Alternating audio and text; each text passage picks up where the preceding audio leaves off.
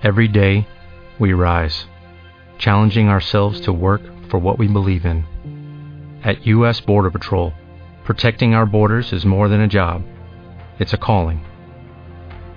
Agents answer the call, working together to keep our country and communities safe.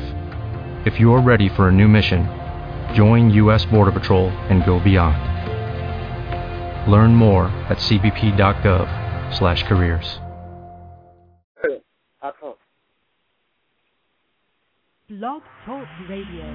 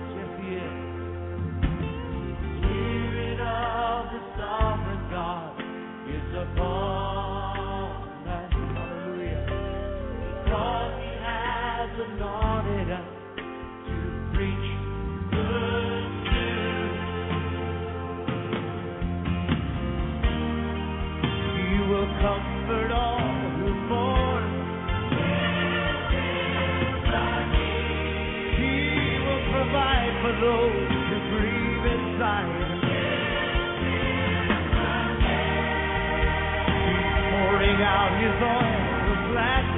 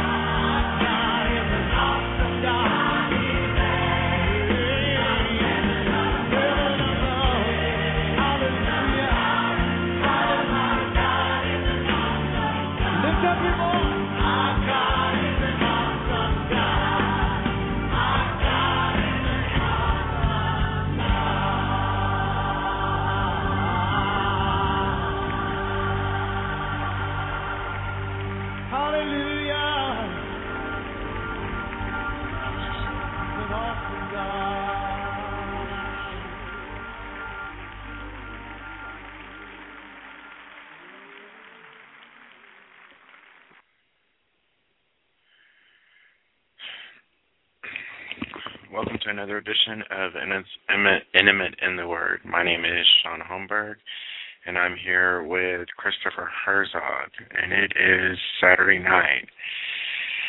It has been a very long week.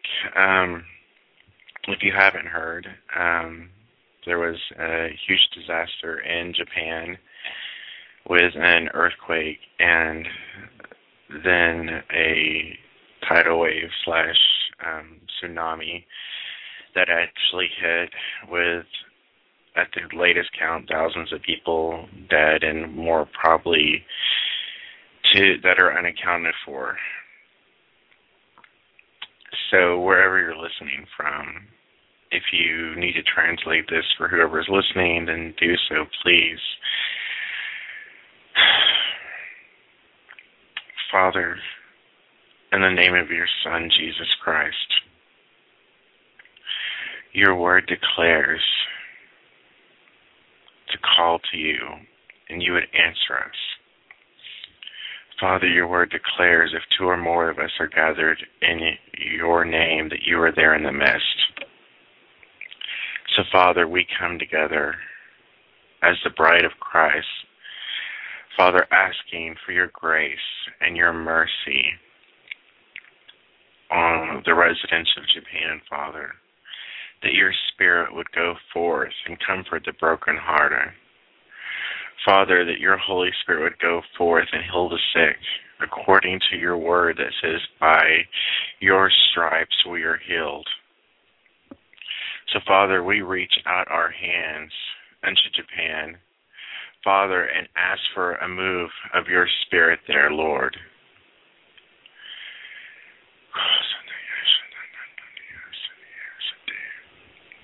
You know, it's funny. All week we, for the last week, off and on, we've talked about witnessing and being a witness and the importance of being the representation of Jesus in this earth. And now, more than ever, as always, it should be apparent you know, it says in Luke chapter 10, verse 2, Jesus was talking to his disciples, and then he said to them, The harvest truly is great, but the laborers are few. Therefore, pray the Lord of the harvest to send out laborers into his harvest. And just to remind you, this is not always politically correct, and everything we say will not be necessarily religiously appropriate, and there will be a great many people who may get offended, and if so, I'm sort of sorry. If sort of, I don't mean completely, because I'm just going to say whatever I feel the Holy Spirit gives me grace and the ability to say.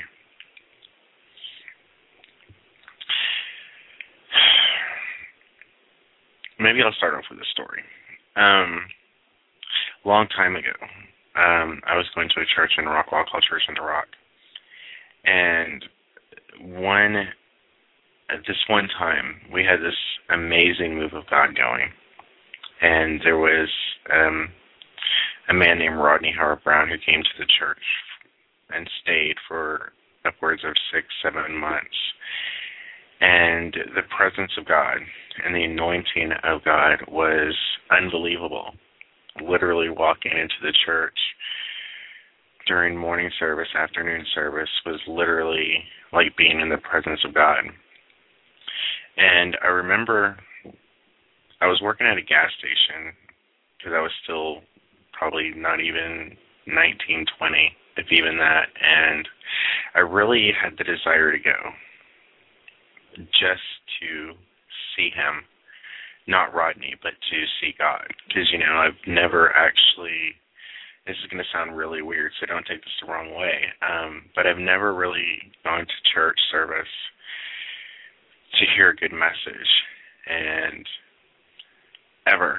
I've always gone well, I mean, I think a couple of times when I was a kid, I probably went to see a girl or two, but in general, for the most part, the only times I've ever really wanted to go to church and the desires I've had to go to church and the compelling in me to go to church wasn't for to get some great word or but it was to experience his presence to see him to be in the presence of the father and this one day was particularly amazing because I really wanted to go. I got off work early, had my dad drive me up there expecting a miracle.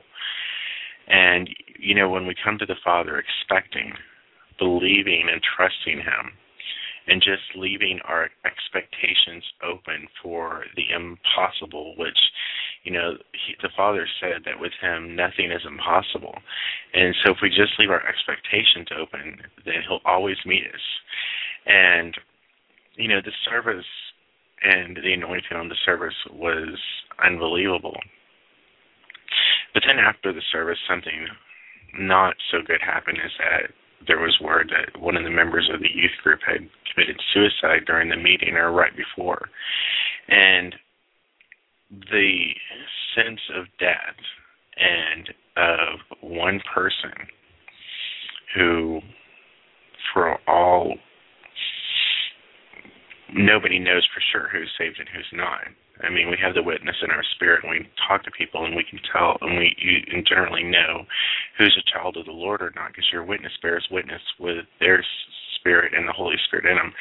But not knowing if this kid was actually saved or not, and not knowing what where he he was at that moment once he passed from death into eternity, and I remember during the aftermath of all this, everybody was crying, and I was literally blown away because he wasn't like a, a good friend, but he was someone I knew. And while everybody was trying to comfort everybody, this one kid who I'll never remember his name because I don't even know if I remember his name now. He was some kid I went to school with probably early on in my high school years after getting saved, came up and thanked me for talking to him about Jesus. With his tears in his eyes, he thanked me for talking to him about Jesus. And I don't remember ever saying a word to him about Jesus. I mean, I probably did because I talked to everybody about Jesus, but I never led him to the Lord, but someone did. And it's it sort of struck me that that's what he remembered me for was that I had told him at one point in time about Jesus. You know, there's a verse that we've it's been like a theme going on for the last week in First Corinthians three, where Paul said, I planted and Apollos watered, but God gave the increase. So then neither he who plants is anything, nor he who waters, but God who gives the increase. And we, in our lives and in our representation as ambassadors of Christ into this earth, you may not always see the result of your fruit. When you sow something into the ground, you sow it in faith and with the expectation of a future harvest. And any farmer who goes about working, he sows a seed and then he learns patience and he learns to water it and to care for it. And he learns that there's things outside of his control that will produce a harvest from the seed he planted because the seed isn't the end result. It is it's just a seed, but then you need the sunlight and you need the water and the right conditions and for the seed to grow into whatever plant it's going to grow in. And you know, people are like that.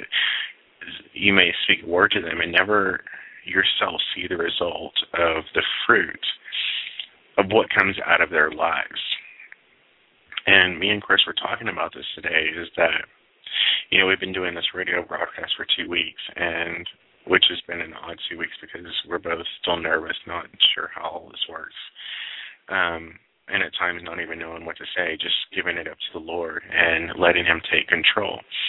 And we realized that, you know, if one person, whether it's here in the States or whether it's overseas, at any point in time, if one person hears this broadcast and gets prayer and hears even one word from the Lord that plants a seed in his heart or gives him encouragement or brings him even a step closer to Jesus, then it's everything's worth it.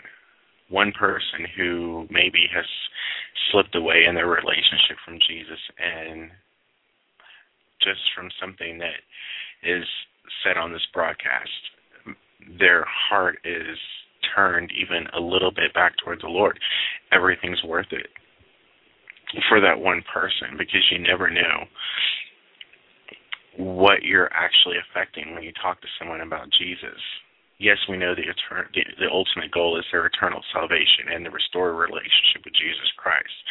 But it, in a way, it goes beyond that because one person who comes to know the Lord Jesus it doesn't just affect their lives, it affects the lives of every person they will ever come in contact with. It affects their children's lives and their families' lives and the people with them at work and the people they see on the street.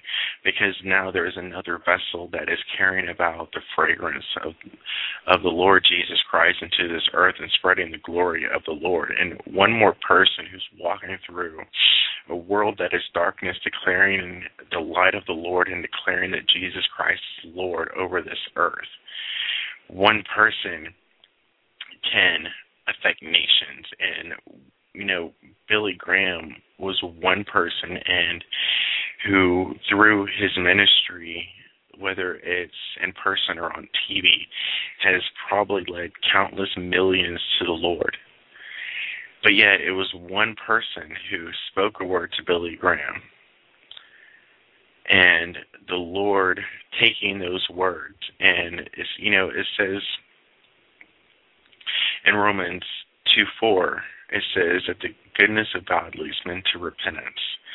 And so the Lord takes the seed of the word and he grows it inside of a person, and the Holy Spirit w- warms their heart and draws them to the Father until the point comes that they receive the revelation of Jesus Christ. And they and they receive Jesus and accept him as their Lord and Savior. And you know, the person who led Billy Graham to the Lord and spoke those words to him may not even uh, no one knows how old he was, but you know what?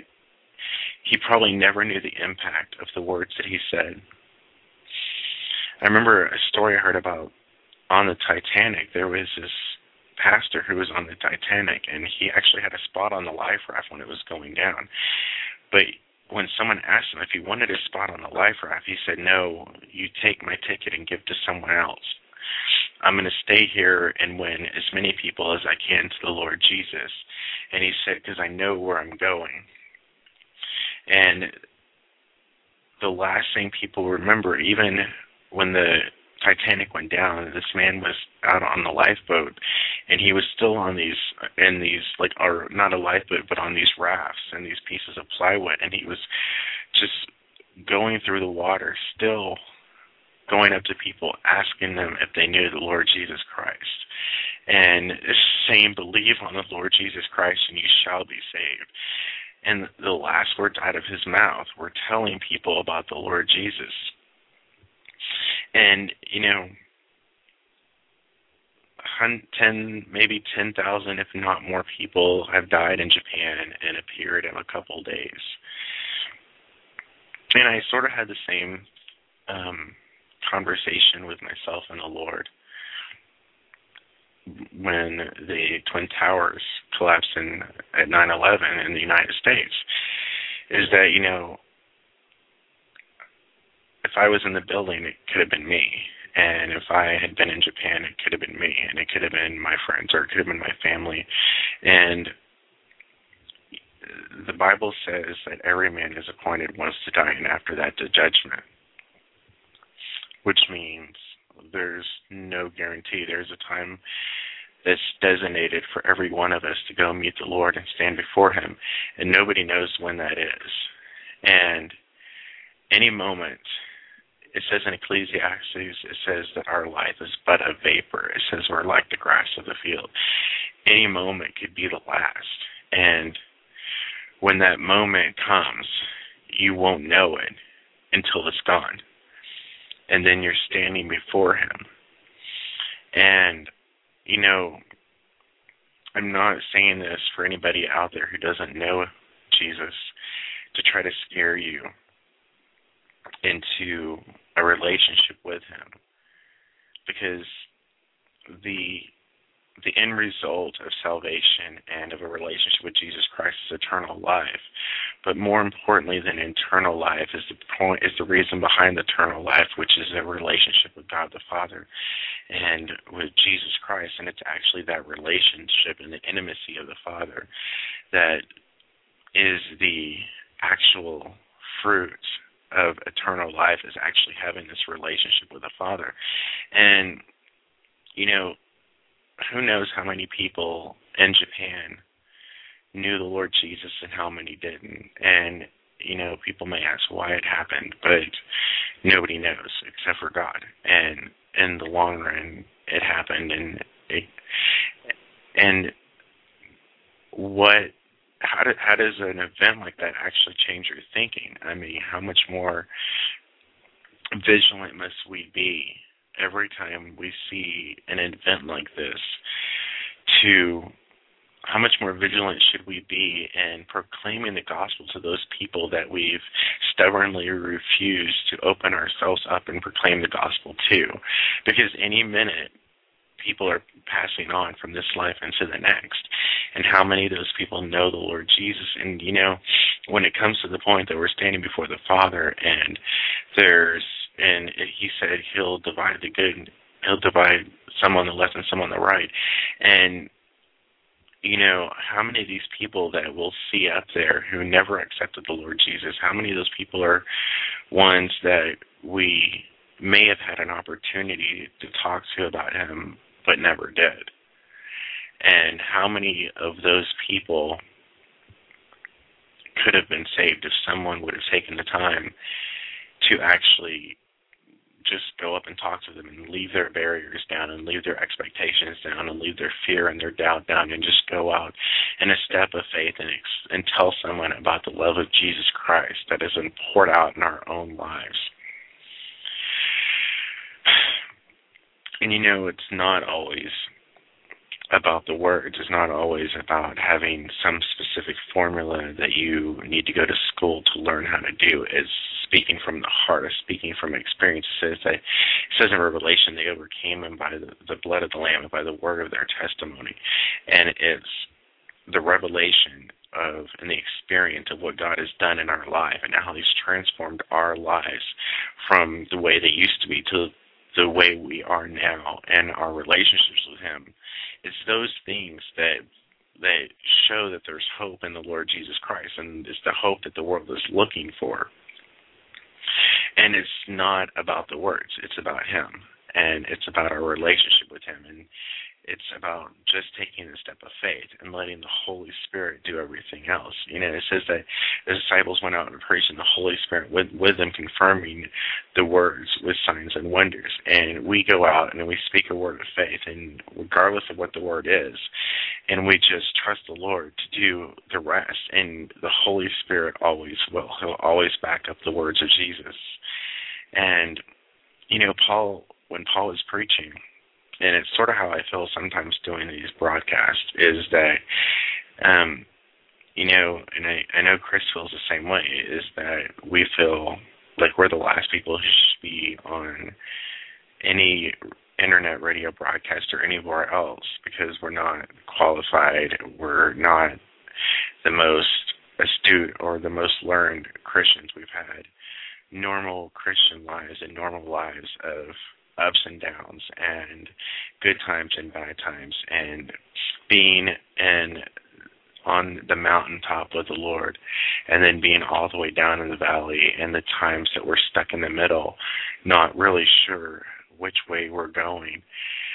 But in all that, it goes to prove that it's the grace of the Lord Jesus Christ that gets us through. You know, Paul, Paul said that when I am weak, he is strong. And it says that God said that His grace is sufficient for us. And you know, the thing about grace is it's not grace is something that's not deserved. It's the unmerited favor of God that's poured out in our lives, and it's not about us.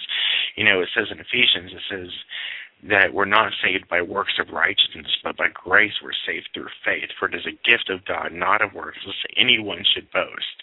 And when it all comes down to it, we're all the same, and we're saved by grace. And it's by that grace in which we stand and rejoice in the hope of the glory of the Lord.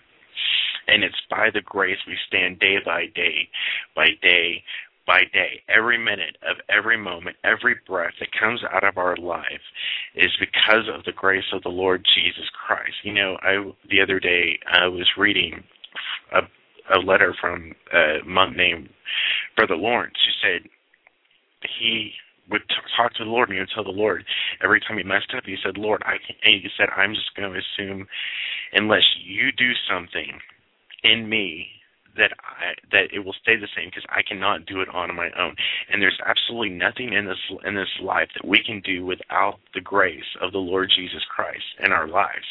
It says in Job, it says if he would withdraw his breath from the world, it would cease to exist. And it says in Colossians, it says through him all things exist and consist. And Jesus is the very fabric and the very glue that holds the world together. And we live this life by faith in Him and trusting Him and allowing Him to work in us and through us. The works that it says in Ephesians, it says there's there's works that He prepared beforehand that we should walk in them, and it's just walking in works that are already set aside for us, and He's already paved the way for us, and He's already moved His Spirit and and arranged all the pieces just so He can work with us and give us an opportunity to work with our Father, and so telling someone about the Lord Jesus or praying for someone who's sick isn't a big ordeal as far as that we're carrying all this pressure that we have to perform because all we're doing is being obedient and just taking a step of faith.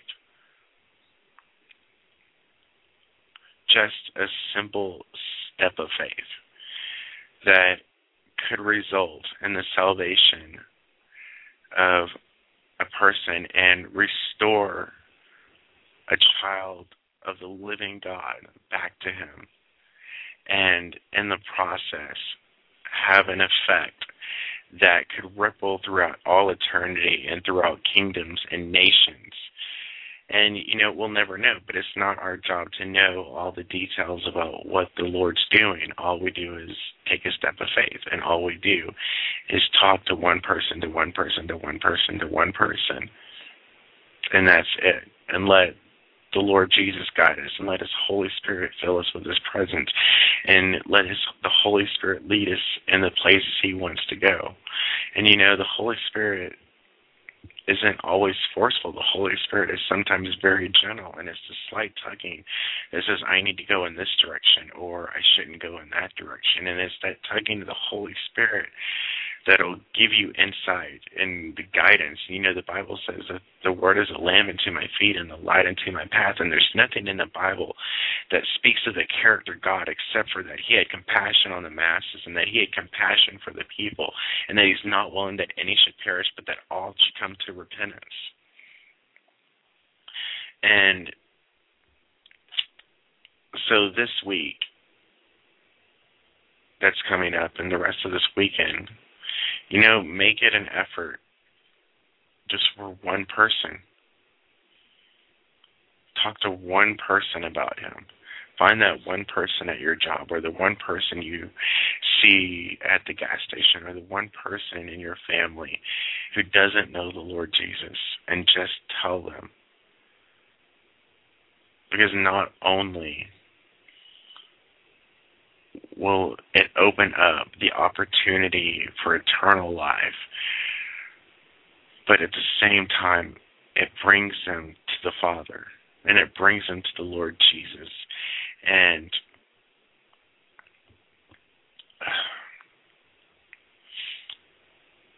there's no other reason to be here. Because if we're not out winning the lost, and if we're not out telling the world about Jesus Christ, what are we even doing here if we're not laying hands on the sick and if we're not preaching to people in prisons and if we're not going in into the hospitals and healing the sick then what's the real purpose for us as the bride of Christ? Why are we even here? Well, I mean, there, there's no other reason for us to be here except for to be the light of this world. For when there's no light, there's darkness.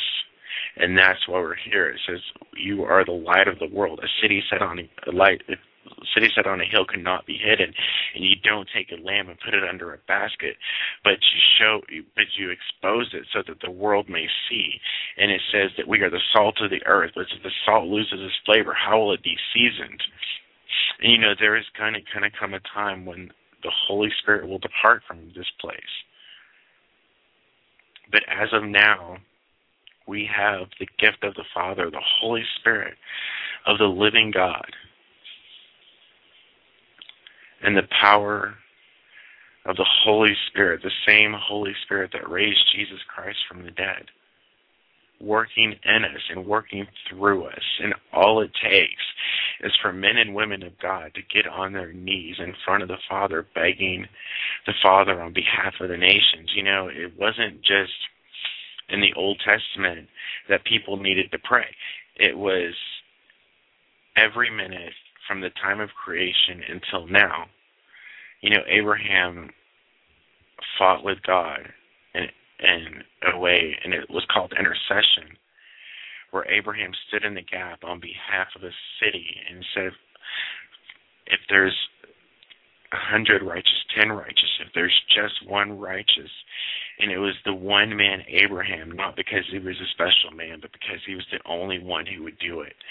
And he was the only one willing to stand in front of God himself and plead on behalf of the masses and plead on the behalf of those who didn't know him just for one sheep, one person.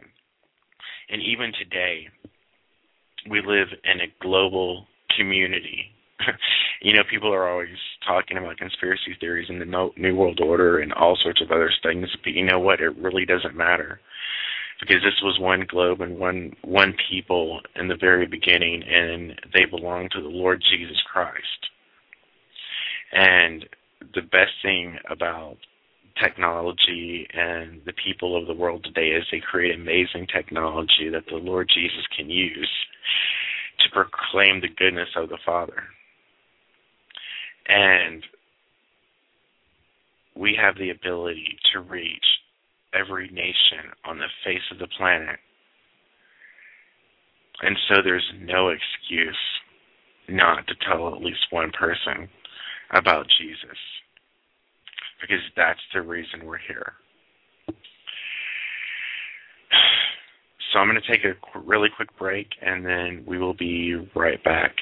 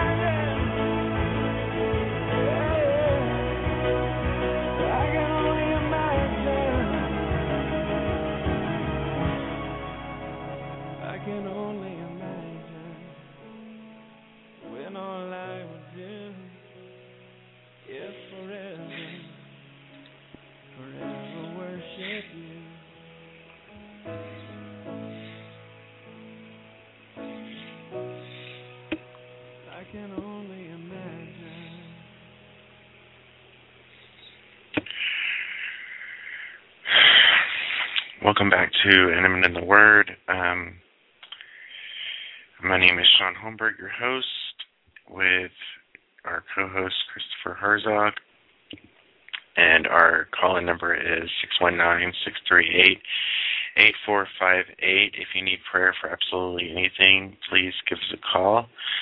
Or you can email us at prayerinternational at gmail.com and we will send you uh, prayer, audio, video.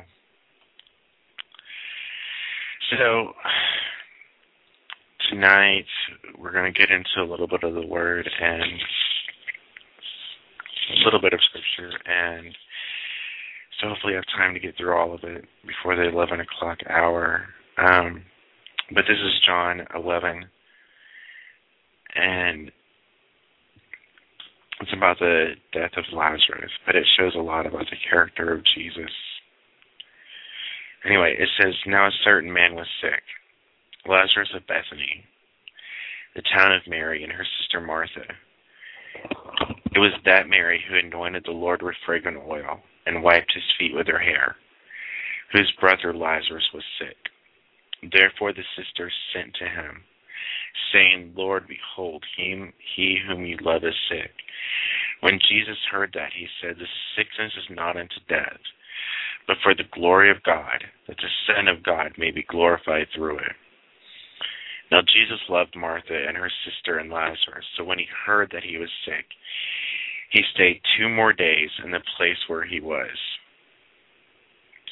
Then after that, after this, he said to his disciples, Let us go to do that again. It's an interesting verse. He stated that he loved Martha and her sister and Lazarus, and when he heard that Lazarus is sick, he stayed two more days. And, you know, there's times when our emotions will tell us one thing and compel us to do another thing, but the Spirit of God will compel us to do something completely different. And, you know, I can assume that Jesus, on his own, would have rushed as quick as he could to get to Lazarus. But yet, Jesus wasn't doing things because he wanted to when he or and he wasn't doing things out of the desires that he wanted to do them necessarily or the emotional need to do something.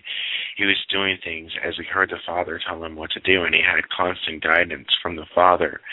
And so although on the external visibly it would look like he would need to rush the lord knew because of his relationship with the father that there was something that the lord was going to do and so he waited for two days.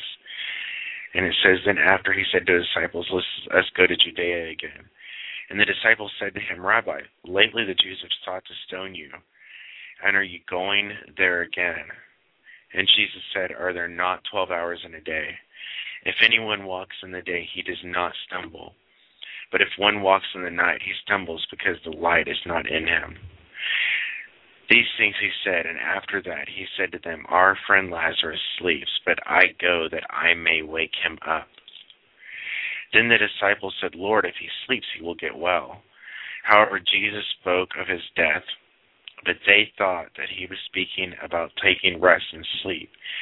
Then Jesus said to them plainly, Lazarus is dead, and I am glad for your sakes that I was not there, that you may believe. Nevertheless, let us go to him. it's it's interesting because we're going to see that same topic again in a second, where Jesus said, "I am glad for your sakes that I was not there, that you may believe." Then Thomas, who was called the twin, said to his fellow disciples, Let us go also with him, that we may die with him. Because these disciples, you've seen the miracles of God. It's just like the children of Israel. They see the miracles of God, and yet they still do not believe because they still haven't grasped and they still don't understand. And it says, So when Jesus came, he found that he had already been in the tomb for four days. Now Bethany was near Jerusalem, about two miles away, and many of the Jews had joined the women around Martha and Mary to comfort them concerning their brother. Then Martha, as soon as she heard that Jesus was coming, went and met him, but Mary was sitting in the house. Now Martha said to Jesus, Lord, if you had been there, my brother would not have died. and there it is again. That's amazing faith. Just like the master who came up to Jesus and said, My son is sick. And Jesus said, Let's go. And the master said, No, there's no need. I am not worthy for you to enter my house, but just speak a word, and my son will be healed. And Martha here knows that if Jesus would have been there, that her brother would not have died. But even now, she said, I know that whatever you ask of God, God will give you. And you know, she makes an identity statement there about Jesus. She confirms something that that he has said before that everything he did, he did what the Father told him to do, and he did the works of the Father. And he said, "I I've done what I see my Father do." And every work of Jesus and all the things that Jesus did, it, he was doing them because he was hearing the Father. Even Mary could recognize that, and and she and it wasn't Jesus. You you you can heal him if you want to. She was like, "I know that whatever you ask the Father." Because she recognized the relationship between God the Father, and she recognized that Jesus was still under authority from the Father and was still on a mission from the Father. And Jesus said to her, Your brother will rise again. And Martha said to him, I know that he will rise again in the resurrection at the last day. And Jesus said to her, let me stop there for a second. You know, here's the interesting thing about people in general and Christians mainly is that it's easy to think that we could have believed for something before the crisis has happened. If we would have done that, if we would have done this. But Jesus was always ready to fulfill the word of the Father. He's saying your brother will rise again, and she's saying, well, okay, well, he's already dead now. You could have done something, you know, you could have done something if you were here. But now that he's dead, let's we're just we've already accepted the fact that he's dead. So yeah, I know he'll rise later on, but she doesn't understand completely that he Jesus said, "My Father has been working until now and I am working." Same Holy Spirit and the Lord Jesus Christ is working in this earth today and he sent the Holy Spirit, and he said, The works that I do, you shall do greater. And even into this generation and to the very end, the Holy Spirit is working in this earth, performing signs and wonders and miracles. And all it takes is for people to stand up and believe the Word of God and to stand up and trust God for the impossible. He said in Jeremiah, he said, Call unto me, and I will answer you and show you great and mighty things that you do not know. And all it takes is that step of faith. Anyway, Jesus said to her, I am the resurrection and the life. He who believes in me, though he may die, he shall live. And whoever lives and believes in me shall never die. Do you believe this? And she said to him, Yes, Lord, I believe that you are the Christ, the Son of God, who has come into the world. And when she had said these things, she went away and secretly called Mary, her sister, saying, The teacher has come and is calling for you. As soon as she heard that, she rose quickly and came to him. Now Jesus had not yet come into the town, but was in the place where Martha met him. Then the Jews who were with her in the house and comforting her, when they saw that Mary rose up quickly and went out, followed her, saying, She is going to the tomb to weep there. Then when Mary came to where Jesus was and saw him, she fell down at his feet, saying to him, Lord, if you had been here, my brother would not have died. Therefore, when Jesus saw her weeping, and that the Jews who came with her weeping, he groaned in the spirit and was troubled, and he said, Where have you laid him? And they said to him, Lord, come and see. And Jesus wept. Then the Jews said, See how he loved him. And some of them have said, and let me stop again. You know, there's a tendency of us to give up hope because we see the world sometimes as a hopeless situation and but you know Jesus knew what was possible because he knew the Father. And some people, they had an idea of the power of the Father, but they didn't understand how amazing. You know, Jesus said, exceedingly abundantly above all that you can ask or think. And it says later on, it says, No eye has seen, nor has ear heard, nor entered into the very heart of man the things that God has prepared for those that love them. So, you know, whatever it is that you're expecting or whatever you think is possible, you need to take that notion and conception and you need to throw it away no eye has seen, nor ear has even heard this or entered into the heart of man. That means you haven't conceived it, you haven't thought about it, you've never dreamed it, you've never even possibly remotely come close to understanding the power and the blessing and the love of God that is available to them that will just put their trust in Him. You know, it's funny. I was in my car once and I was listening I'd been listening to a missionary in Mexico named David Hogan who goes and does missionary trips and ministers to um, Aztec tribes, like authentic Aztec tribes. And his ministry sees countless people get healed and he sees countless people raised from the dead. And if you've never if that sounds crazy to you then it shouldn't be because jesus did it all the times and he said the same works that i do you shall do also. And it's the same holy spirit.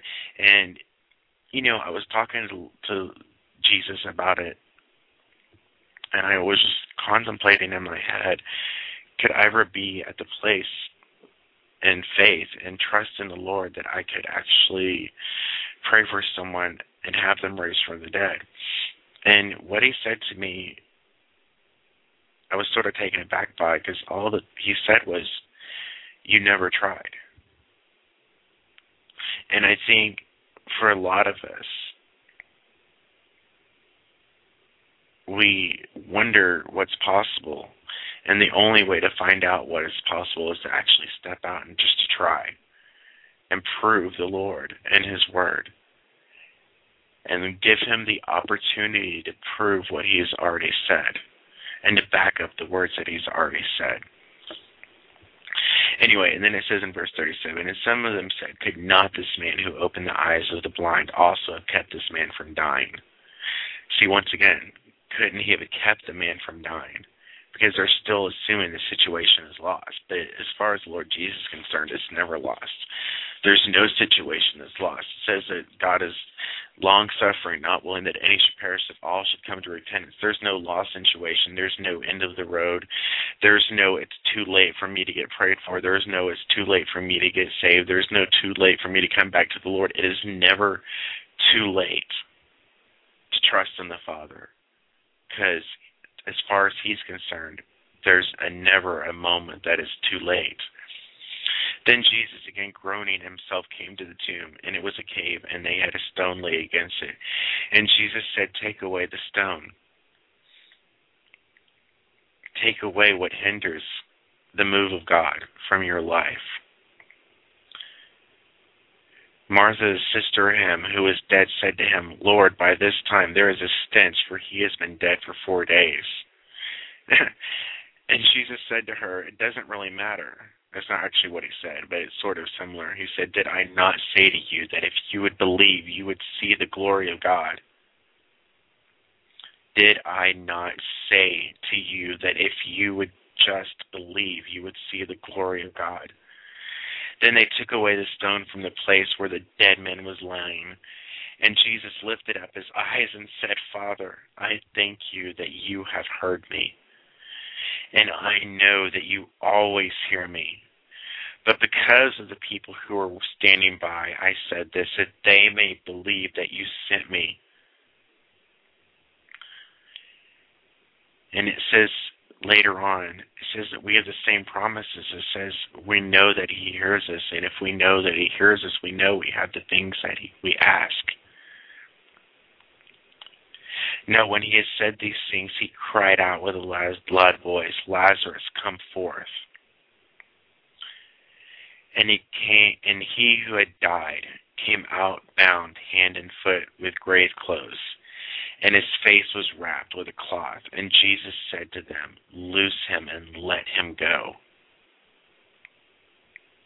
It's time to take the dead wrap off of our lives and to be loose. It's time to take the garment of doubt and the garment of fear and the garment of disappointment and to let the hope and expectation of God in your lives be loosed to live and to trust in the Lord. And it's time to take the stone away, whatever that stone is that's hindering you from trusting in the Lord and believing in the possible, whether it's past failures or past disappointments, it's irrelevant. It doesn't matter how bad the stench is. It really doesn't matter if you just would trust the Father. If you would just trust Him, you will see the most amazing things and you will see His love and you will see the power of the Holy Spirit working in your lives and in those lives around you. So we have about five minutes left. Um, this hour went really quick. And um, once again, our call in number is 619 638 8458. Um, this is um, Prayer International Radio um, we're about to go into a time of prayer for the nations. And so I just wanted to give you an opportunity just for us to take a minute that if you don't know the Lord Jesus Christ, if you never met him, if he's just a word or a name that you've heard on the corner or just a name you've heard in the street, I want to let you know that he's real. Whether you're in an apartment or in your house, or whether you're listening to me by broadcast or on the radio, whether you're listening live or whether this recording was taped three, four years ago, I want you to know that right now the Lord Jesus knows where you're at. And you wouldn't be listening to this by chance. And I want you to know that He's real and that that He does love you and that God sent His own Son, Jesus, to die for you. And if it was just for you, He would have still done it. For you are very valuable to Him. And all it takes is for you to trust Him and to trust that He died for your sins. And you know, there's not a lot of formulas or things, and there's not a correct way to come to Him. It's just a matter of turning your heart and saying, Lord Jesus, thank you. I believe that you died for my sins. I believe that you rose from the dead, and I accept it and I believe it and I trust you and that's it and that's all it takes is just trusting him and giving a shot giving God a shot to prove himself to you if you're not ready to make that commitment or maybe you don't know if you really believe then just ask him to prove himself to you ask him to show himself to you and he will I don't mean that he's just going to show up literally like in the center of your living room, God Himself, because if He did, you'd be consumed. Because it says no one will see the face of God and live. And Moses tried that, and he didn't get very far. Um, because it said that God told him that no one can see his face and live. But what I mean is, if you just ask him to reveal himself to you, he will, and he'll speak to your heart, and he'll, and the Holy Spirit will reveal to you Jesus. So just trust him and just give him a shot today to prove that he is who he said he is and that he'll do what he say he'll do. And if you already know him, give him a chance today to prove his word in your life and give him a chance to prove his word through you. Because all it takes is standing up and believing the impossible and believing that God can do what He said He will. So I'm going to put on one more song, and then we will be back with Chris Herzog for an hour of prayer for the nations.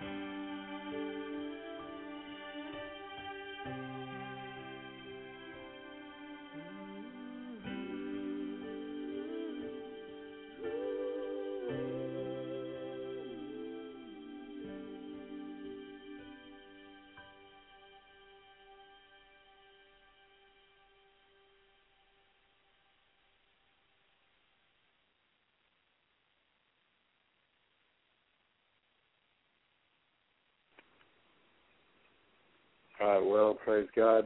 We're back. This is Prayer International Radio. My name is Chris Herzog. We're just a few minutes past the 11 o'clock hour. And coming into the second portion of Intimate in the Word. And the first half of our broadcast, we heard from the Holy Spirit as he was speaking through Shaun. And Shaun was sharing his heart, sharing the Word sharing about the love of God and stepping out in faith and just quite a bit of stuff actually. He was really just picking that word apart. Praise the Lord. And so that's one thing we are about here at Prayer International. We uh, we love the Word of God, and we are about building a foundation that is sure on the promises of God. You know, the Bible says if the foundation be destroyed, what can the righteous do? And we really think it's important that in your Christian experience, in your Christian walk, you get grounded and founded, rooted in the Word of God, and have an understanding, you know, of of the Bible, of the history, uh, you know, the Psalms, the prophetic books, uh, the law, and of course the Gospels and the epistles, the Book of Acts. You know, all all these very important to have a balanced perspective, to rightly divide the word of truth, to have a balanced understanding of God's word. And so, as we teach the word and declare the word of God, we may teach or pray or debate or have open discussions with different people that call in or different contributors, whatever the case is, we will do our best to promote the truth of the Word of God. We will look at what the Bible says and what the Bible speaks for itself. And so praise God. Thank God for truth. So let's go into a time of prayer. Uh, I know Shaun mentioned, uh, for those of you that are just tuning in, obviously if you are watching the news or listening to the news, you're aware of the crisis that took place in Japan. Um, also, um, had a little bit of residual effect in Hawaii and on our coast here in North America. But from what I understand, most of the casualties and uh, devastation, and actually there's uh, a lot of people that passed in the tsunami and the earthquake, uh, most of that took place in Japan. So right now we want to just lift up um, some intercession with our family, that those of you that are listening to the broadcast that know the Lord and believe in the power of prayer. You know, the Bible says when two or more are in agreement, two or more are gathered together, he is in our midst. The Lord Himself is in our midst. The Holy Spirit dwells among us in the midst of our praise, in the midst of our prayers. Whenever we declare His word, He is there. So we want to gather with you. Maybe you have a prayer need. Maybe there's uh, something in your life you need us to agree with you for the will of God about feel free to call in. The phone number is six one nine six three eight eight four five eight. I know some of you were in the chat room uh, earlier. Uh, my wife was going back and forth uh, in there. I don't know. I guess we still got somebody in the chat room now. So feel free, get in the chat room, uh, get on the phone, six one nine six three eight eight four five eight. Of course, you can email us at prayerinternational at gmail dot com. We want to hear uh, what you need prayer for.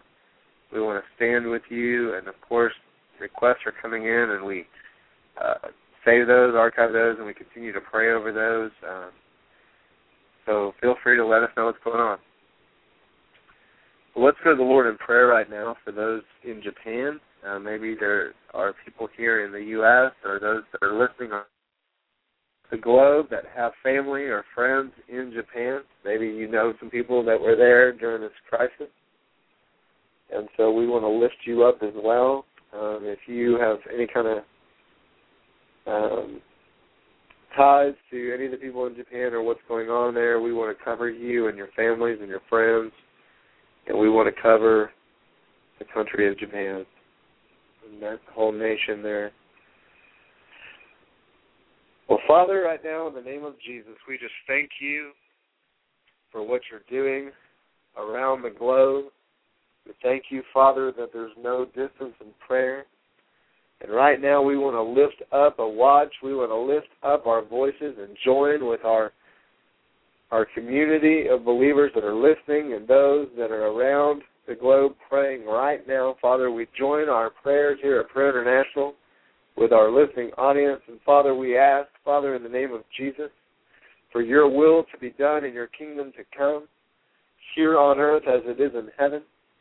And Father, we thank you that you are provider and that you provide what we have need of. And Lord, we believe that there is a turning and a shifting around the globe, that you are turning nations, you are turning the hearts of men and women, you are turning the hearts of leaders and kings, you are turning the hearts of those that promote other gospels and other religions, and you are turning them to the gospel of Jesus Christ. You're turning their hearts to the true God. And you're turning their hearts to the Holy Spirit as He's drawing men and women and children to the love of God and to the knowledge of the Lord Jesus Christ. So, Father, right now we just pray for those that are in Japan. Father, those that we're visiting those that are related and those that are going through an emotional crisis as well as the devastation, actually going through the devastation related to the earthquake and the tsunami. Father, we pray, Lord God, that you would send relief and send support. Father, we pray in the name of Jesus that you would raise up the community and the people in that nation, in that area to pull together and you help their fellow man. We pray, Father God, that you would send people from the nations around the globe to help what's going on there, Lord. Send your angels, Father, and begin to do miracles for those that can't get to hospitals. Begin to provide food, water, and shelter for those that do not have any. Father, provide the finances and the funding and the transportation and, and everything that's necessary uh, to repair and work in, the, in those cities, in those areas. Father, we pray for the people of Japan that this would bring them to a desperation and a hunger, that they would come to the knowledge of Jesus Christ. And Father, that you would use, you said you use everything and that all things work together for the good. And we're asking for you to work this situation out. Father, work this situation to turn a nation that has not yielded to the Lord, to turn a nation that's not yielded to the Lord.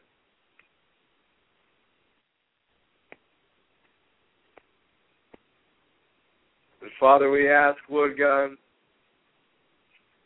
let their hearts be turned. Fill their their churches. And those that know Jesus, let them proclaim boldly the gospel of Jesus Christ and, and pray supernatural, Lord. We pray, Father, that you would touch your people, touch your Christians that are in that nation, touch your churches, touch your leaders, touch your people that are in that nation to pull together and use this time to share the hope that we have, to share the good news of Jesus, to share the power and the provision of the Holy Spirit and of the Lord Jesus Christ. And Father, we pray for salvation, for healing, for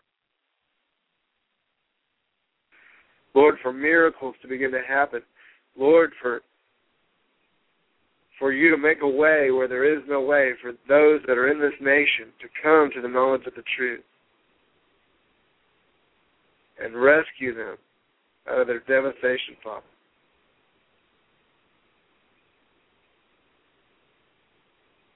Father, we just thank you, Lord, for what you're working. Lord, even though we can't see, Lord God, what you're doing sometimes, we just thank you, Father, that you are taking care of business. You're sending your angels to your people in that country. You are sending laborers and relief workers and people to help. And Lord, send your missionaries and your people now that there's a, a ripe season, that the, the fields are white and are ripe for harvest in that nation. Hearts are, are becoming broken and open. Sometimes trial brings a desperation and causes people to turn to God. Father, although we don't wish anything bad on anybody, we ask that you would use this to turn the hearts of the men and women in that nation to the Lord Jesus Christ. Use this to gather your church and unify your people. Use this to shake even governments and, and policies and laws and things in that nation that oppose your gospel.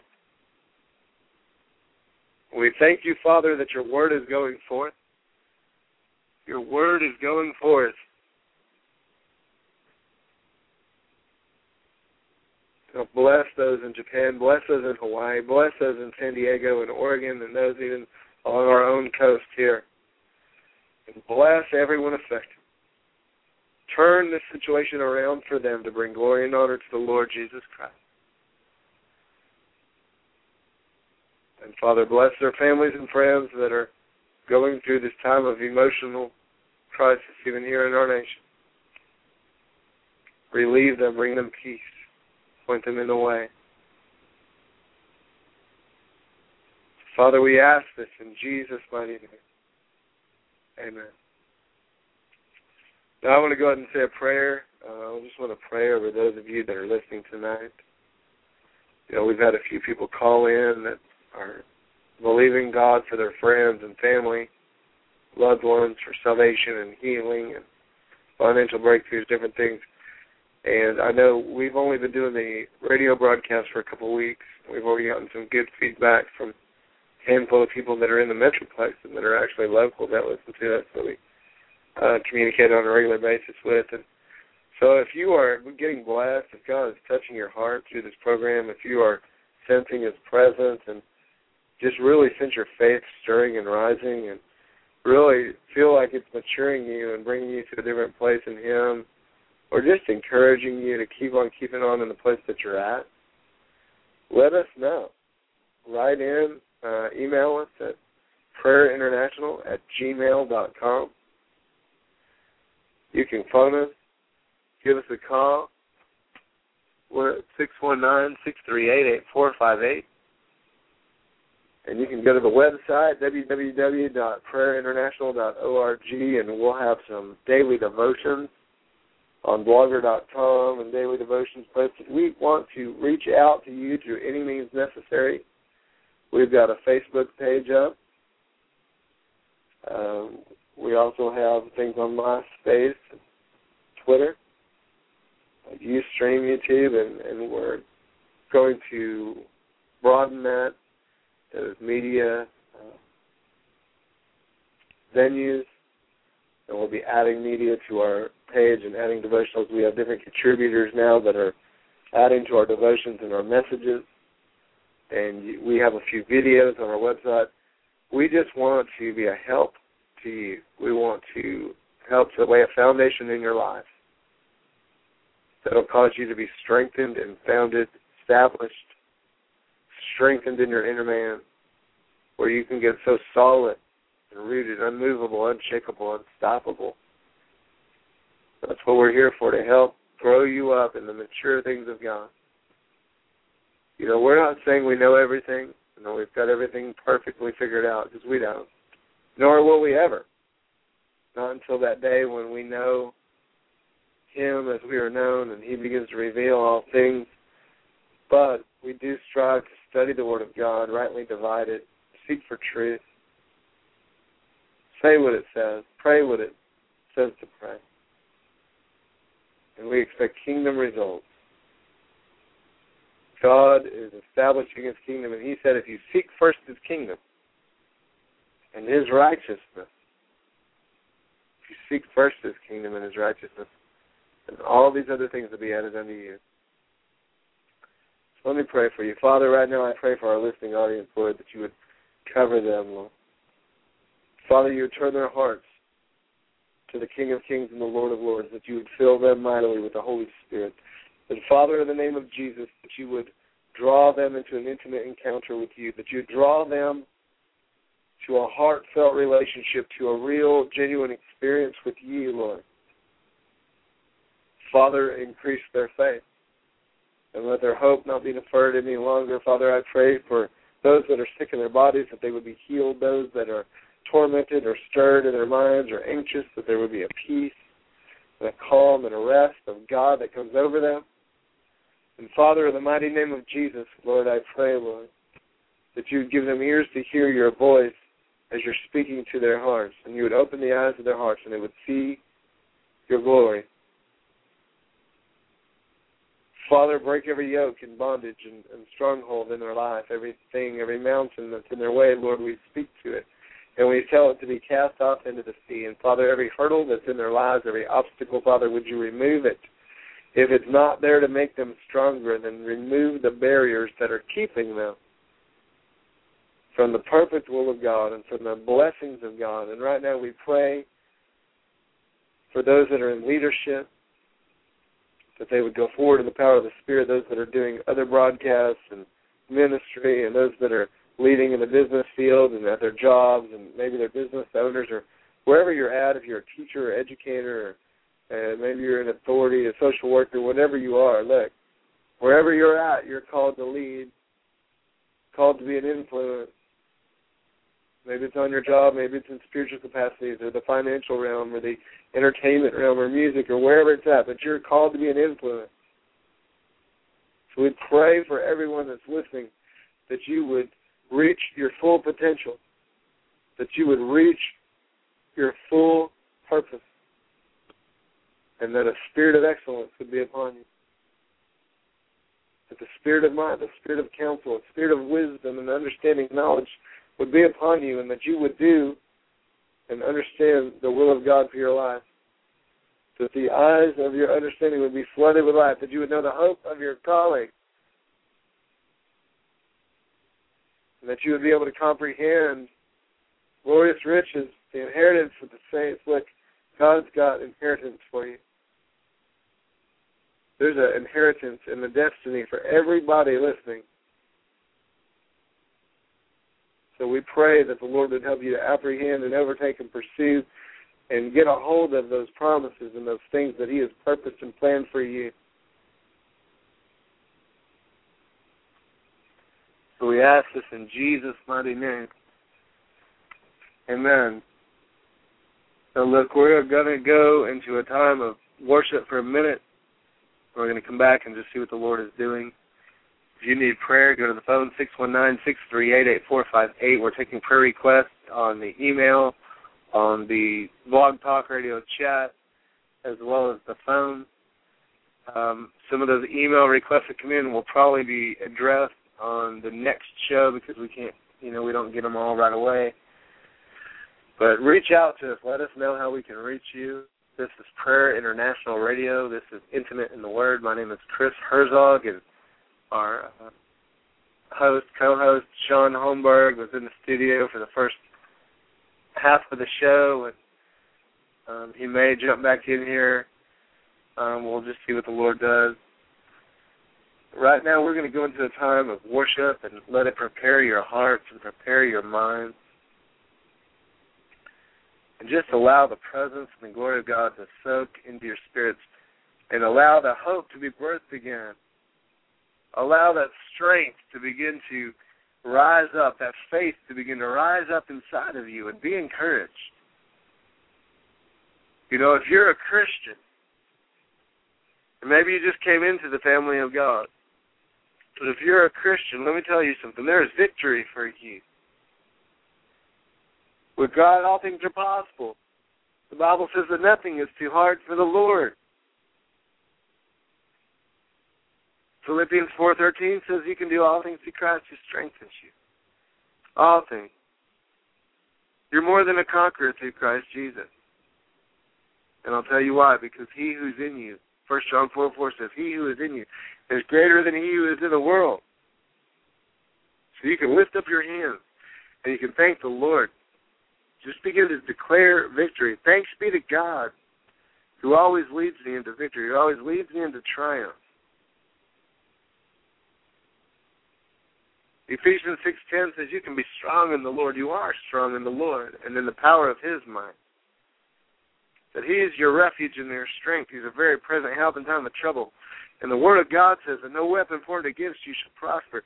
There's victory in the Lord. Victory. The Lord will deliver you. He who is in you is greater than he that's in the world.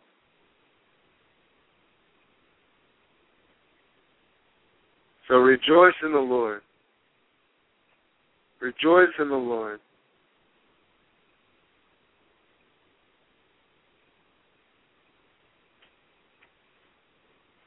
Praise God. Let's go into a time of prayer.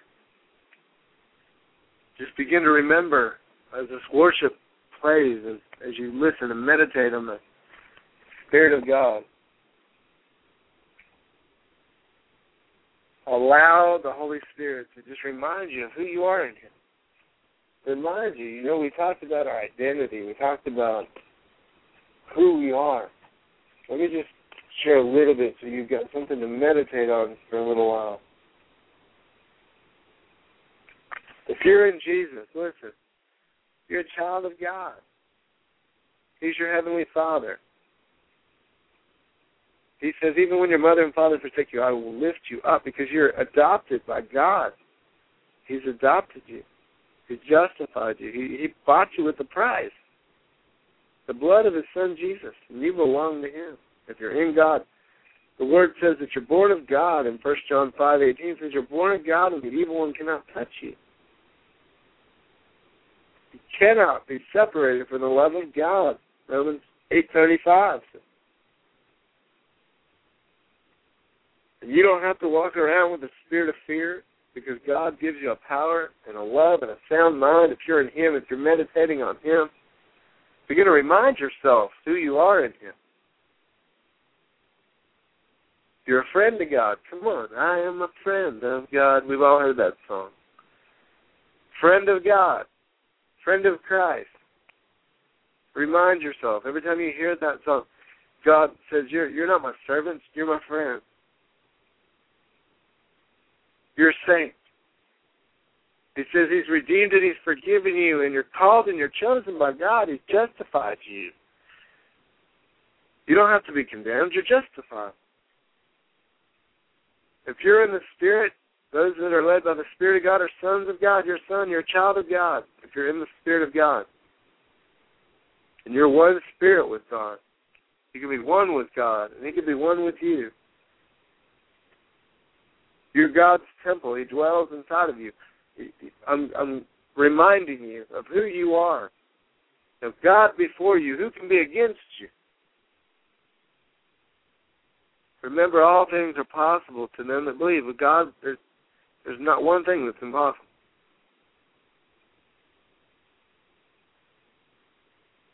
Hold on with faith and patience and inherit the promises of God.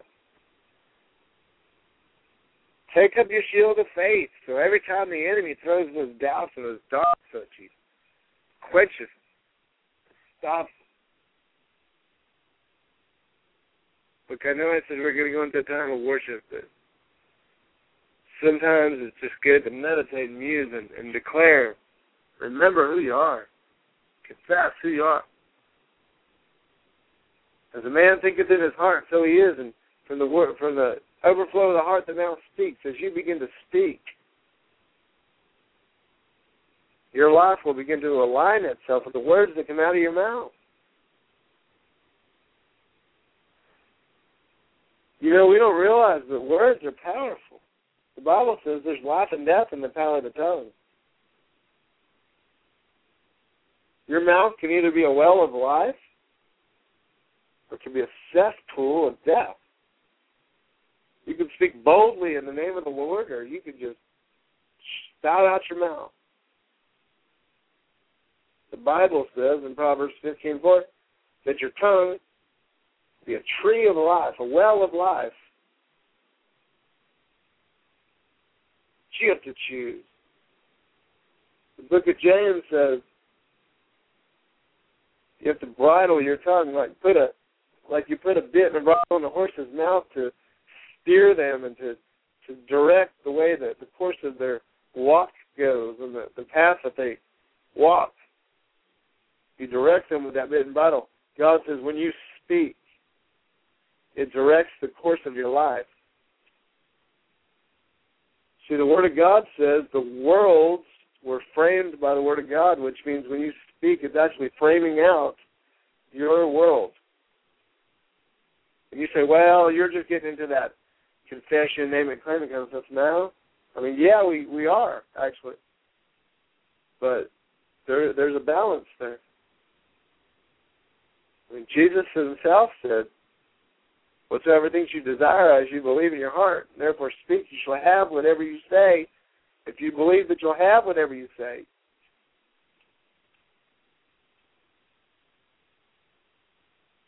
Speak God's word with boldness. Confess your hope and faith. Put away all evil speech from your mouth and, and learn to bless those that curse you. Bless rather than return insult. Pray for those that despitefully use you. Speak speak the truth in love to them.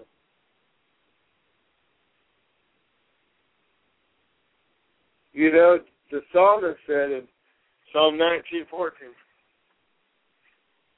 "Let the words of my mouth and the meditation of my heart be pleasing and acceptable in your sight."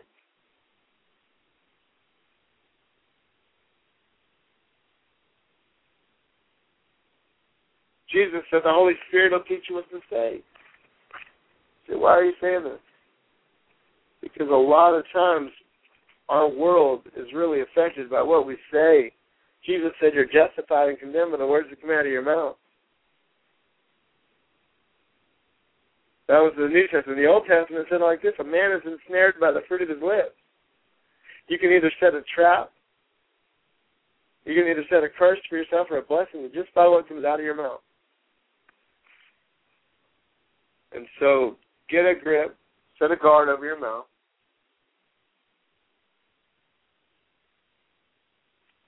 Set a guard over your mouth.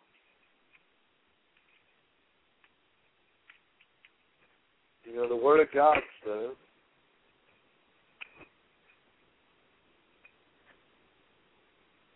First Peter three ten says, "I'll keep my lips from deceitful speech." Titus three two said, "I'll evil no one." Matthew twelve thirty four, Jesus said it, "Out of the abundance of your heart, your mouth speaks."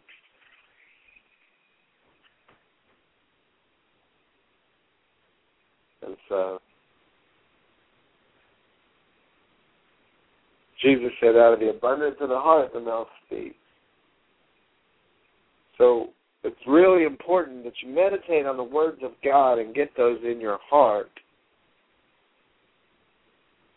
Because when you hide His word in your heart, like David said, you won't sin against Him. When you meditate on His word and His direction and His plans and purpose and desires for your life, guess what? Your life will start to line up with it.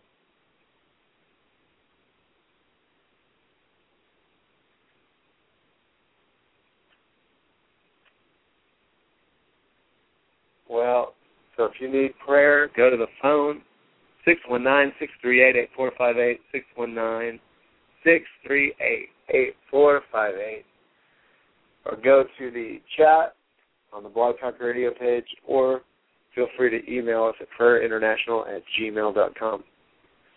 So we are going to go ahead and go into that time of worship that I promised you probably about ten minutes ago, but uh, you know, just like I said, let that word soak in your heart. Let the Holy Spirit brood over your spirit and drink deep. You know, there's a river. A river that makes glad, glad of the cities of God. Look, there's a river flowing from the throne room. Praise God. Let's just learn to drink freely tonight. Allow the Holy Spirit to touch you.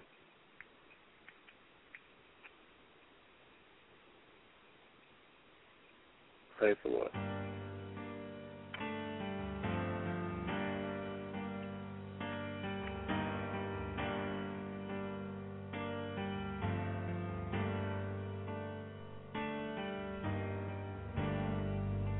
Father, listen to our earnest prayer.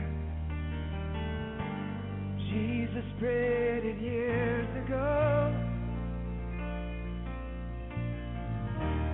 That the glory you had given him,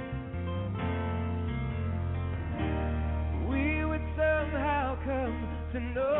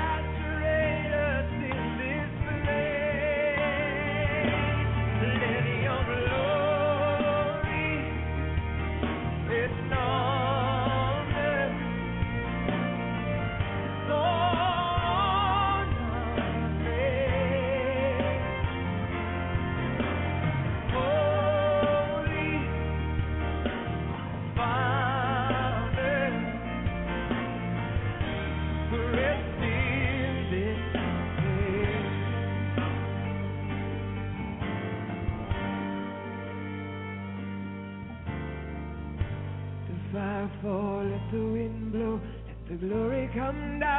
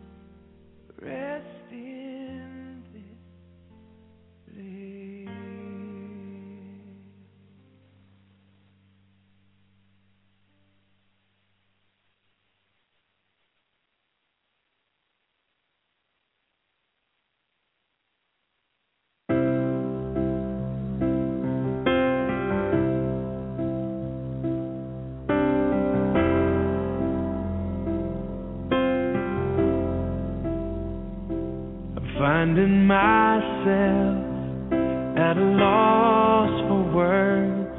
And the funny thing is, it's okay. The last thing I need is to be heard, but to hear what you would say.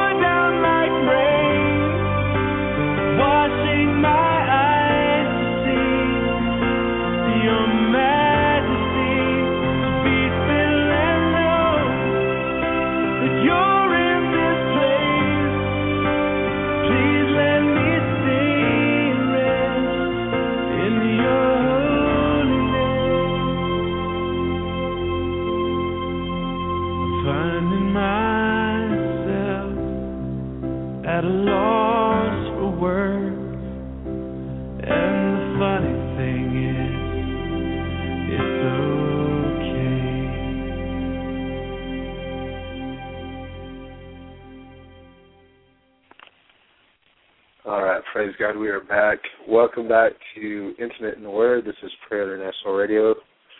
My name is Chris Herzog, and we also have Shaun Holmberg in the studio. And we are going to stay in a attitude of worship and prayer. Just want to share a little bit um, about prayer. You know, the Word of God tells us to pray continually, pray without ceasing be anxious for nothing, but let everything, let your request be made known unto God. You know, we're to let everything, we're to bring everything to the Lord. And we're not to be anxious. We're not to let anxieties and the cares of the world actually snuff out and choke out the Word of God that's within us.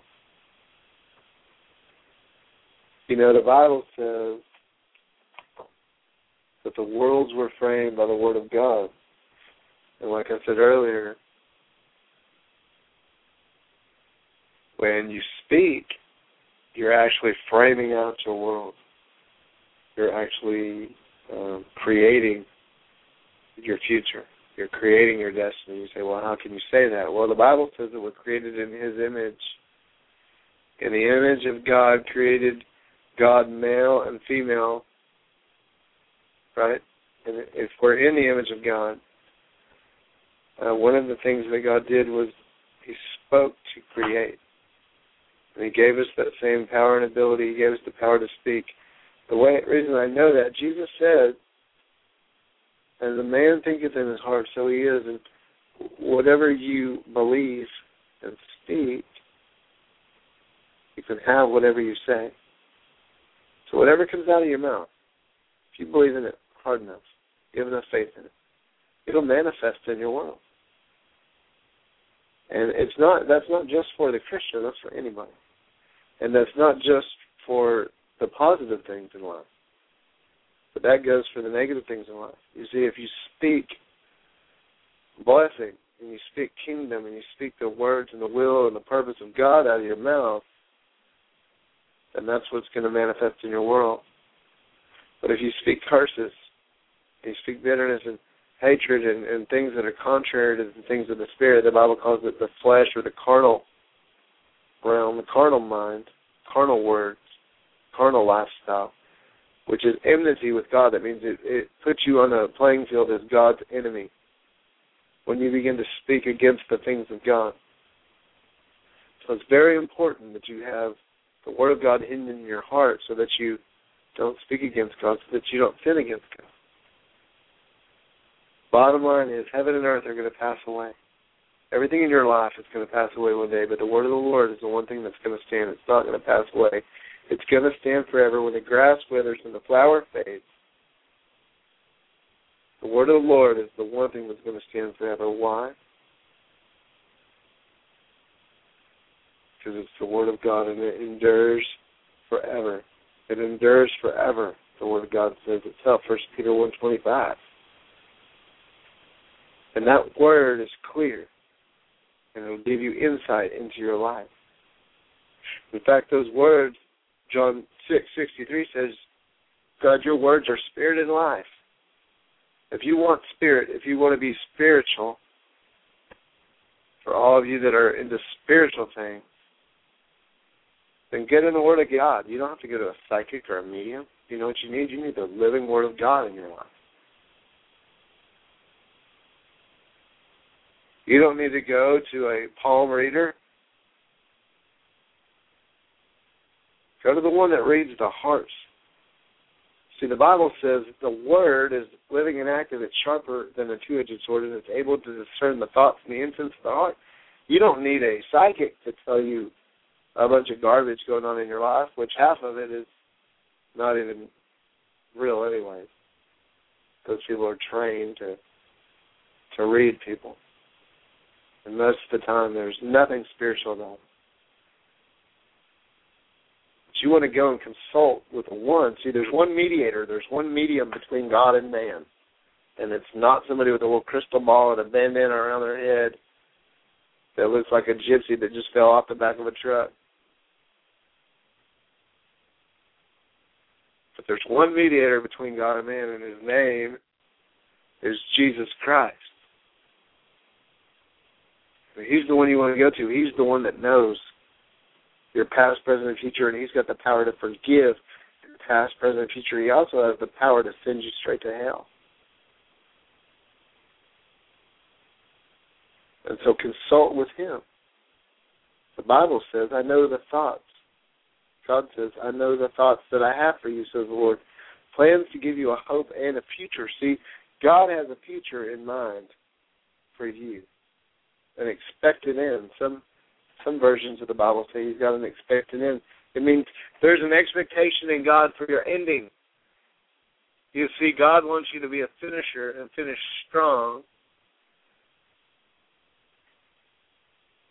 So that when you stand before God, He can say, Well done, my good and faithful servant, enter into your rest. Because see, God's in you to will to do of His good pleasure, but you've got to let Him work so He can will and do what He wants to in your life because it's by His Spirit that you're strengthened. It's it's by Jesus. We do all things through Christ, through Christ, in Christ, by the Spirit of Christ who strengthens. Us.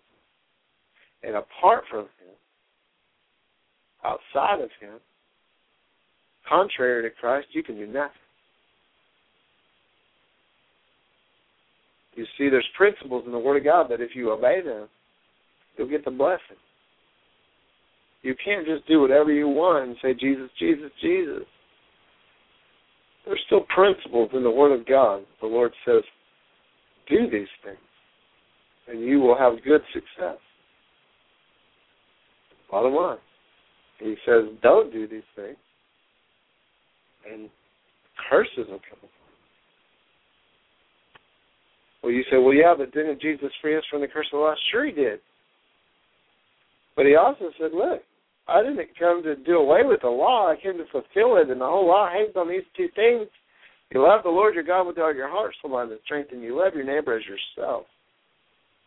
But Jesus said, if you love me, you're going to keep my commandments, you see. So if you love God with all your heart, soul, mind, and strength, you're going to keep his commandments. You say, well, that's legalism. No, that's love. Keeping the commandments of God, Jesus defined it as love. If you love God, you're going to keep His commandments.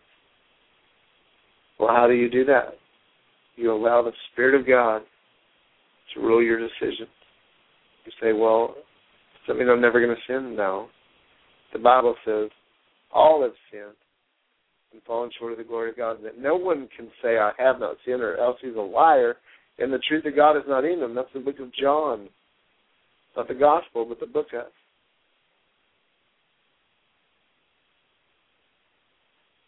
And so we want truth. We want God's word because the word itself says God's word is truth. God's word is truth. And it's a lamp to your feet and a light to your path, and it's profitable for your life. It's the thing that will instruct you and guide you and correct you and reprove you. It will not return void in your life, but it endures forever. It will go forth and accomplish and purpose what God sends it out to do.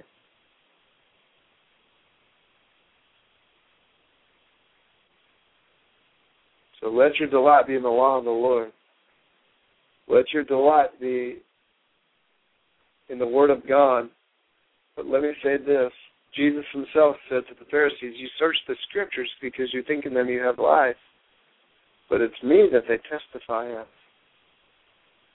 I'm the way, the truth, and the life. And so if your Bible reading and all your commentaries and theology books do not lead you into an encounter with Jesus and an experience with the Holy Spirit and put you in a place in a position where you can hear the voice of God and experience His glory and see His resurrection power in your life and His miracles and His healing and His salvation and His deliverance for you and your family and your friends and your neighbors and your church and your community and your country. If you can't see the reality of God in your life, then He's just a story to you.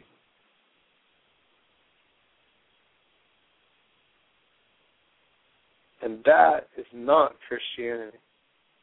And if all you've had is just a story and a textbook theology, but you had no encounter with Jesus, then you are missing it. And we are here tonight to say, hey, open up your heart to the one true living God. His name is Jesus. He died on the cross for your sins. He shed his blood so that you could be saved. What does that mean? It means you can have a relationship with him. You can have eternal life. The kingdom of God can come into your life, or rather, you can come into the kingdom of God, and his spirit can come into you. And those that are led by the Spirit of God are sons of God, are children of God. And God desires to be desired of you, and He desire He desires to be with you. So let's do this. If you need prayer, go to the phone six one nine six three eight eight four five eight. I'm going to go ahead and close in prayer. Give you an opportunity if you don't know Jesus we just want to encourage you, give us a call, lead you in a prayer. Just say, Lord Jesus, forgive me of my sins. I thank you that you died on the cross and you shed your blood for me. Forgive me, Lord, and give me forgiveness for others. Reveal your will to me and allow your plan to be accomplished in my life. Come into my heart and make my home in heaven. Thank you, Lord, for becoming my Father. In Jesus' name, amen. Now, look, the Bible says if you receive the Lord, confess Him as Lord and Savior, believe in your heart that He died, was resurrected, and you should be saved. Turn your life over to God, repent of your sins, turn from your wicked ways, and begin to seek out the knowledge of God. Go open up a Bible, go find a church where the Bible is preached. Be filled with the Holy Spirit. Begin to pray to God daily. These are the things He wants of you. And if you're praying and seeking God, find a prayer partner, find a prayer group, find a place in your church where people are praying. And if they're not praying in your church, then start one.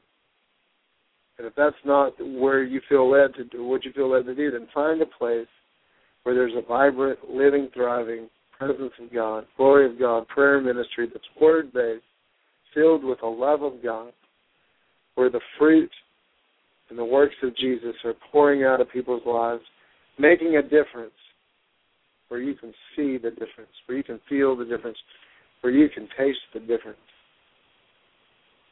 Because believe me, kingdom churches are a lot different than religious churches. So let me say this. Turn your heart to the Lord. Pray daily. Don't be anxious. Trust in the Lord with all your heart. Don't lean on your own understanding, but acknowledge Him. Allow His Holy Spirit to lead you and guide you. So, Father, we just ask your prayer over everyone tonight. Your kingdom come, your will be done on earth as it is in heaven. Give them daily bread. Lead them not into temptation.